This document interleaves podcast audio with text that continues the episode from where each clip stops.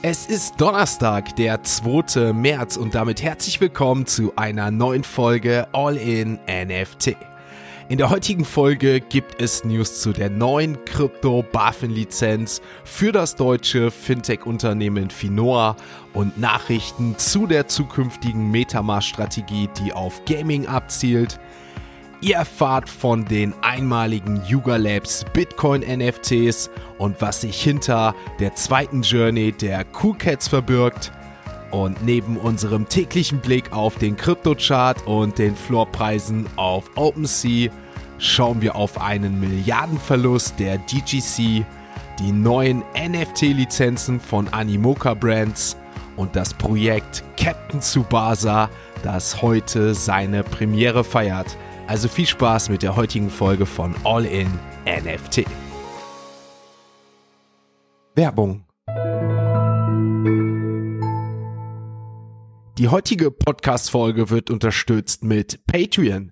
Mit Patreon habt ihr einmal die Möglichkeit, den Podcaster und Content Creator eures Vertrauens zu unterstützen. Möchtet ihr eure tägliche Routine weiter aufrechterhalten und den digitalen Kaffee in Form dieses Podcasts weiter erleben, dann checkt doch gern einmal die Show Notes. Dort findet ihr einen Link zum Patreon-Account für den Podcaster eures Vertrauens. Das Ganze ist natürlich freiwillig und würde das Ganze hier unterstützen. Ich bedanke jetzt schon mal im Voraus und wünsche euch jetzt viel Spaß mit der heutigen Folge. Starten wir mit Nachrichten aus Deutschland, denn das deutsche Fintech-Unternehmen Finoa hat mitgeteilt, dass es kürzlich die BaFin-Lizenz erhalten hat und nun offiziell Kryptowährungen verwahren und vermitteln darf. Vorher konnte das Unternehmen nur eine vorläufige Genehmigung nachweisen, somit sei der Erhalt einer gültigen Verwahrlizenz nun ein besonderer Moment, der auch die Kunden von Finoa beruhigt, sagte der Gründer Christopher May. Er betonte dabei, dass diese Lizenz Finor von nun an von vielen anderen Akteuren auf dem Markt, zum Beispiel auch Binance, unterscheidet. Das Unternehmen gab außerdem bekannt, eine strategische Risikorunde abgeschlossen zu haben, die von Middle Game Ventures geleitet wurde und an der auch unter anderem Balderton Capital, Corporate Venture Stars und Signature Ventures beteiligt waren. Andere Kryptodienstleister, darunter wie gerade eben schon erwähnt die größte Kryptobörse Binance, warten ja schon lange darauf, eine gültige BaFin-Lizenz zu erhalten, um im Inland agieren zu können. Denn die BaFin ist die deutsche Aufsichtsbehörde für Finanzdienstleistungen und stellt tendenziell hohe Anforderungen an Unternehmen, die mit Kryptowährungen handeln oder diese verwahren möchten. Es scheint daher nicht so einfach zu sein, eine solche Lizenz zu erhalten, doch Finor ist nun Teil des Kreises regulierter Kryptoverwahrer in Deutschland und hat damit eine wichtige Hürde genommen und ich denke, das sollte uns alle freuen, wie ich finde. Reisen wir in die USA, machen dort einen Abstecher und kommen mal wieder zu neuen News in Bezug auf die Digital Currency Group.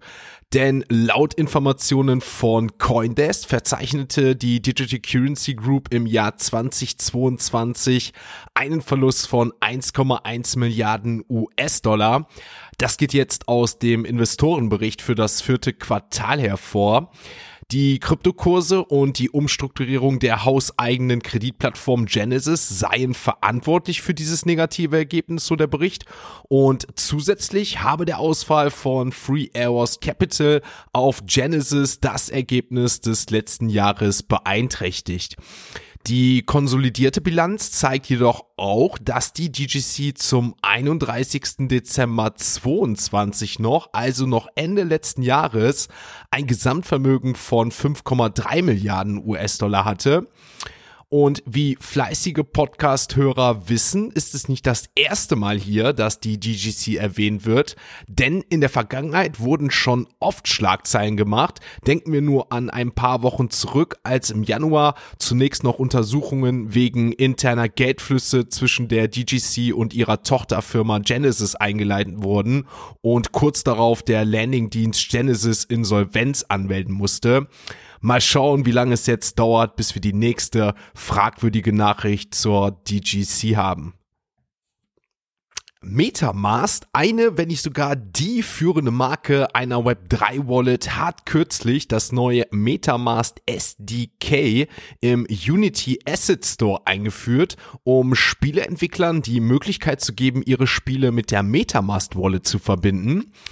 Dies soll Spielern eine Welt von Web3-fähigen Funktionen eröffnen, die es ihnen ermöglicht, direkt im Spiel zu interagieren ein sogenanntes SDK, also Software Development Kit, ist eine Sammlung von Tools und Ressourcen, die Entwicklern helfen, Softwareanwendungen einfacher zu erstellen. Und für Metamask SDK scheint das ein wichtiger Schritt in Richtung Web3-kompatibler Spiele zu sein, da es Entwicklern fortan möglich ist, jedes Spiel mit Metamask Web3 fähig zu machen. Das Metamask SDK soll aber nicht nur eine aufregende Entwicklung für die Spieleentwickler sein, auch Spieler sollen durch die breitere Integration des Blockchain-Ökosystems Spaß haben wie nie zuvor, so das Unternehmen. Denn so soll laut Metamask ein völlig neues Level an Gameplay erreicht werden. Spieler können also zukünftig mit ihrer Metamask Wallet Gegenstände im Spiel dadurch kaufen und verkaufen, an dezentralisierten Finanzspielen, also DeFi teilnehmen und weitere Möglichkeiten, die nach und nach integriert werden sollen.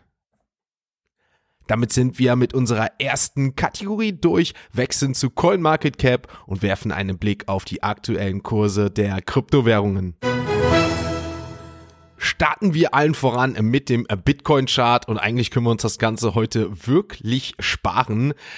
Wir sind in den Tag gestartet bei circa 22.100 Euro und letztendlich, deswegen sage ich, können wir uns das Ganze sparen, heißt es 22.100 Euro, also plus minus 30, 40 Euro beim Bitcoin in der Veränderung, mal nach unten, mal nach oben, also relativ wenig los gestern beim Bitcoin. Bei Ethereum kann ich euch ähnliches mitteilen, keine Veränderung, da starteten wir bei circa 1.540 Euro in den Tag und jetzt heißt es auch aktuell 1.535 35 Euro. Also auch hier keine Veränderung zum Zeitpunkt der Podcastaufnahme in der Nacht. Dann schauen wir uns natürlich noch weitere Kryptokurse an. Der BNB Token natürlich leicht unter Druck durch die ganzen Nachrichten um Paxos und den Stablecoin von Binance. Minus 1,34. Hier der Kurs bei 283 Euro. Polygon gestern auch minus 1,2 Prozent. Solana minus 1 Prozent, aber weiterhin über 20 Euro der Kurs von von Solana bei 21 Euro genauer gesagt. Dann Uniswap konnte gestern gut performen, plus 2,5 Prozent. Der Kurs bei 6,38 Euro. Auch der Cosmos Token gestern leicht im Plus, plus 1 Prozent. Also ihr seht, es war relativ ruhig und wenn dann mal maximal eine Tendenz nach oben, plus 1 Prozent. Der Cosmos Token bei 12 Euro. Vielcoin noch auffällig, plus 4 Prozent. Aktuell der Kurs bei 6,52 Euro. Lido DAO heute mal nicht erwähnenswert. Schauen wir uns aber noch den Aptos-Token an, den APT-Token plus 5%, der Kurs bei 12,15 Euro. Und ja, der Outperformer gestern auf Platz 41, der Stacks-Token STX mit einem Plus von 6%, damit der Kurs bei 90 Cent. Damit sind wir mit den Kryptokursen auch für heute durchkommen in die nächste Kategorie und das sind natürlich unsere NFT News. Mal wieder kommen wir zu dem Thema NFT-Markenrechte und Lizenzen, denn das Unternehmen Animoca Brands hat bekannt gegeben, drei neue NFT-Lizenzen eingeführt zu haben, um die Einnahmen der Creator zu verteidigen. Diese Lizenzen erfordern die Zahlung von Urheberlizenzgebühren als Bedingung für den Erhalt von Lizenzen für die Kunst und den Nutzen dieser NFTs. Wie viele von euch wissen, sind NFTs eine beliebte Methode, um digitale Kunst, Musik und andere Formen kreative Inhalte zu authentifizieren. Jedoch wird immer noch oft übersehen, dass Lizenzgebühren ein wesentlicher Bestandteil eines dezentralisierten und demokratischen Ökosystems sind. Animoca Brands hat dazu jetzt einen Rahmen festgelegt, um die Tantimen der Ersteller so weit wie möglich zu schützen. Die drei NFT-Lizenzen beinhalten zum einen den persönlichen Gebrauch, die zugelassene kommerzielle Nutzungslizenz und die unbegrenzte Nutzungslizenz.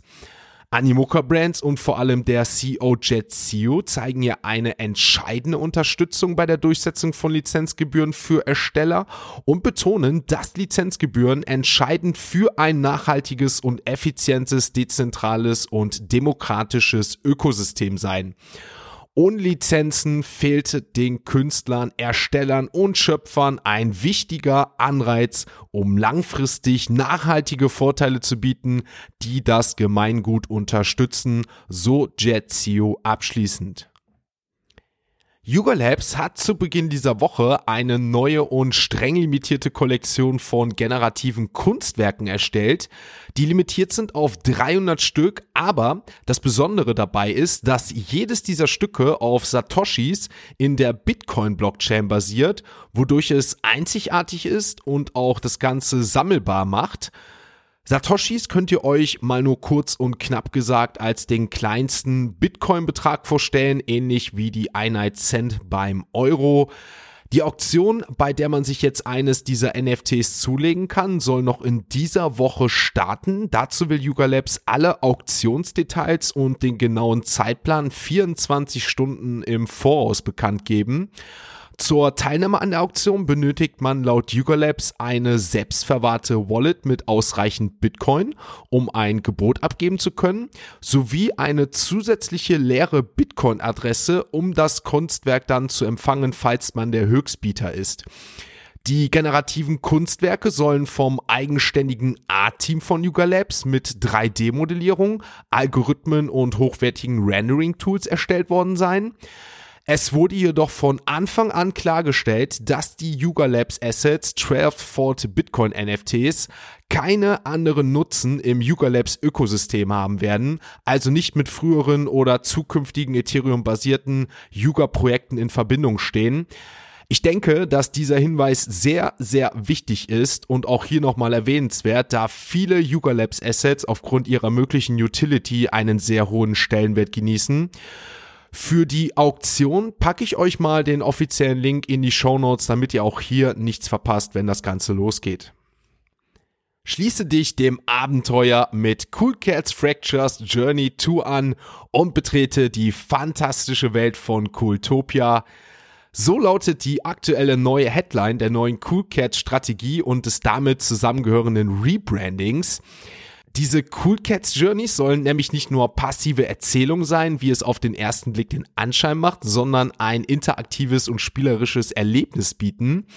Dazu teilt das Unternehmen Cool Cats mit, dass man als Besitzer eines Cool Cats oder Cool Pets NFTs fortan alle zwei Wochen an einer neuen Reise teilnehmen kann. Um an der Geschichte und der Reise teilnehmen zu können, muss man sich einfach mit der Wallet auf der Website anmelden, den Inhalt durchsehen und die Aktivitäten auswählen, an denen man teilnehmen möchte. Ich habe euch ja bereits schon vor ein paar Wochen von dem Cool Cats Rebranding berichtet und dass Cool Cats die führende Web3 Unterhaltungsmarke werden will mit Millionen Usern. Mal schauen, ob das jetzt der Beginn ist, aber nachdem ich euch ja auch Montag von dem spielerischen Web3 Projekt The Lost Wallet berichtet hatte, sehen wir auf jeden Fall, wie immer mehr Storytelling und eine Art Gamification in die Projekte integriert wird, wie ich finde auf jeden Fall sehr, sehr, sehr interessant. Damit sind wir mit den NFT-News durch, kommen in die nächste Kategorie und kommen zu unserer heutigen Web 3 Kurznews. Die heutige Web3 Kurznews richtet sich vor allem an Fans von Anime-Serien und NFT-Sammlern, denn der heutige 2. März scheint ein besonderer Tag zu werden. Heute wird nämlich eine Captain Tsubasa Anime NFT-Sammlung veröffentlicht. Das neue Projekt namens Ball is Our Friend soll eine Hommage an die beliebte Anime-Serie darstellen, die bereits schon im vergangenen Monat Fans aus der ganzen Welt angezogen hat. Marketingmäßig wird das Ganze auch noch von der japanischen Fußballlegende Shinji Kagawa unterstützt, der als Botschafter hinter dem Projekt steht und als ehemaliger Borussia Dortmund-Spieler auch in Deutschland sehr bekannt ist. Hier mal die Keyfacts, die ich für euch rausgesucht habe. Also der Vorverkauf beginnt heute am 2. März um 11 Uhr deutscher mitteleuropäischer Zeit. Das gilt jedoch nur für die Allow-List, also für die bevorzugte Liste. Der öffentliche Verkauf startet dann zwei Stunden später ab 13 Uhr mit einem öffentlichen Verkaufspreis von 0,1 Ethereum pro Stück pro NFT. Und wer gleichzeitig drei NFTs prägt, soll noch ein zusätzlich digitales Gut kostenlos erhalten. Hinter dem Projekt von Captain Tsubasa steckt die erste Wohltätigkeitsorganisation mit einem Anime-NFT-Drop, die aus 283 Szenen aus der Serie sowie 333 Illustrationen vom Schöpfer Joichi Takashi bestückt ist. Ziel dieses Projekts sei es, Fans aus der ganzen Welt durch den beliebten Fußball zusammenzubringen und das japanische Startup Double Jump Tokyo, das über eine NFC-zentrierte Plattform verfügt, möchte mit diesem Projekt neue Marken in das Web3 Universe einführen. Auch hier lasse ich euch mal den Link zur offiziellen Seite in den Show Notes da. Damit sind wir mit der Web3 Kurznews durch, wechseln jetzt noch zu OpenSea und schauen uns abschließend noch die aktuellen NFT-Floorpreise an.